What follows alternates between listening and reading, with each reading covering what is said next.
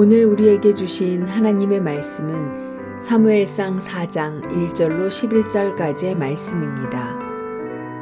사무엘의 말이 온 이스라엘에 전파되니라. 이스라엘은 나가서 블레셋 사람들과 싸우려고 에베네셀 곁에 진치고 블레셋 사람들은 아벡에 진쳤더니 블레셋 사람들이 이스라엘에 대하여 전열을 벌이니라.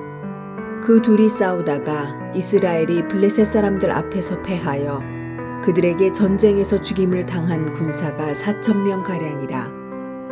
백성이 진영으로 돌아오매 이스라엘 장로들이 이르되 여호와께서 어찌하여 우리에게 오늘 블레셋 사람들 앞에 패하게 하셨는고 여호와의 언약궤를 실로에서 우리에게로 가져다가 우리 중에 있게 하여 그것으로 우리를 우리 원수들의 손에서 구원하게 하자 하니 이에 백성이 실로에 사람을 보내어 그룹 사이에 계신 망군의 여호와의 언약궤를 거기서 가져왔고 엘리의 두 아들 홈니와 비느하스는 하나님의 언약궤와 함께 거기에 있었더라. 여호와의 언약궤가 진영에 들어올 때에 온 이스라엘이 큰 소리로 외침해 땅이 울린지라 블레셋 사람이 그 외치는 소리를 듣고 이르되 히브리 진영에서 큰 소리로 외침은 어찌 됨이냐 하다가 여호와의 괴가 진영에 들어온 줄을 깨달은지라. 블레셋 사람이 두려워하여 이르되 신이 진영에 이르렀도다 하고 또 이르되 우리에게 화로다. 전날에는 이런 일이 없었도다.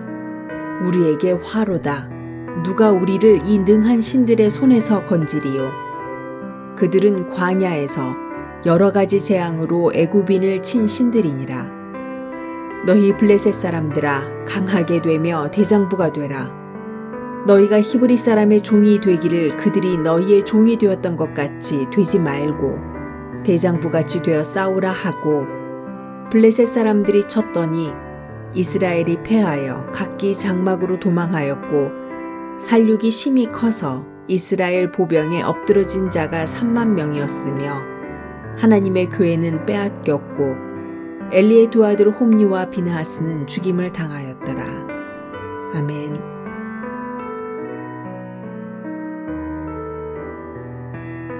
이스라엘의 가장 큰 적은 블레셋이었습니다. 그들은 그리스에서 넘어온 거인들이었죠. 대표적인 사람이 바로 골리앗입니다.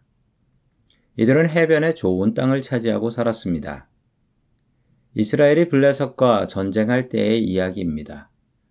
전황은 이스라엘에 불리하게 흘러갔고 이스라엘 쪽 군사 4천명이 전사하게 됩니다. 이러다가는 전쟁에서 패할 수도 있는 위기였습니다. 그때 이스라엘 백성들은 이런 생각을 합니다. 하나님의 말씀이 들어있는 법궤가 없어서 전쟁에서 지고 있다라고 생각했지요. 그리고 사람을 보내서 성막, 실로에 있었던 성막에 법궤를 가져오게 합니다. 그러나 효과는 전혀 없었습니다. 아니, 있기는 좀 있었는데 이스라엘 쪽이 아니라 적군인 블레셋 군인들한테 효과가 있었습니다. 블레셋 군인들은 하나님의 말씀이 들어오는 것을 보고 하나님을 두려워하여 더 열심히 싸웠고 끝내 블레셋이 전쟁에서도 이기고 법궤도 빼앗아 가 버린 것입니다. 도대체 무엇이 문제였던 것일까요? 이스라엘 백성들은 하나님의 말씀을 이용하려고 했습니다. 말씀대로 순종하고 살 생각도 없었고, 오직 하나님의 말씀을 이용해서 전쟁에서 이기려고 했습니다. 사실 전쟁을 시작할 때 하나님의 허락을 받고 해야 합니다. 하나님의 허락도 없이 시작한 전쟁에서 지기 시작하니까 그때 생각이 난 것이죠. 아, 이거 하나님한테 안 물어봤네. 늦었지만 하나님의 말씀 가져오면 하나님께서 전쟁을 이기게 하시겠지. 우리는 이런 실수를 자주 저지릅니다. 하나님께 묻지도 않고 나의 일을 시작합니다. 그러다가 어려움을 당하게 되면 그제서야 하나님을 찾게 되는 것이죠.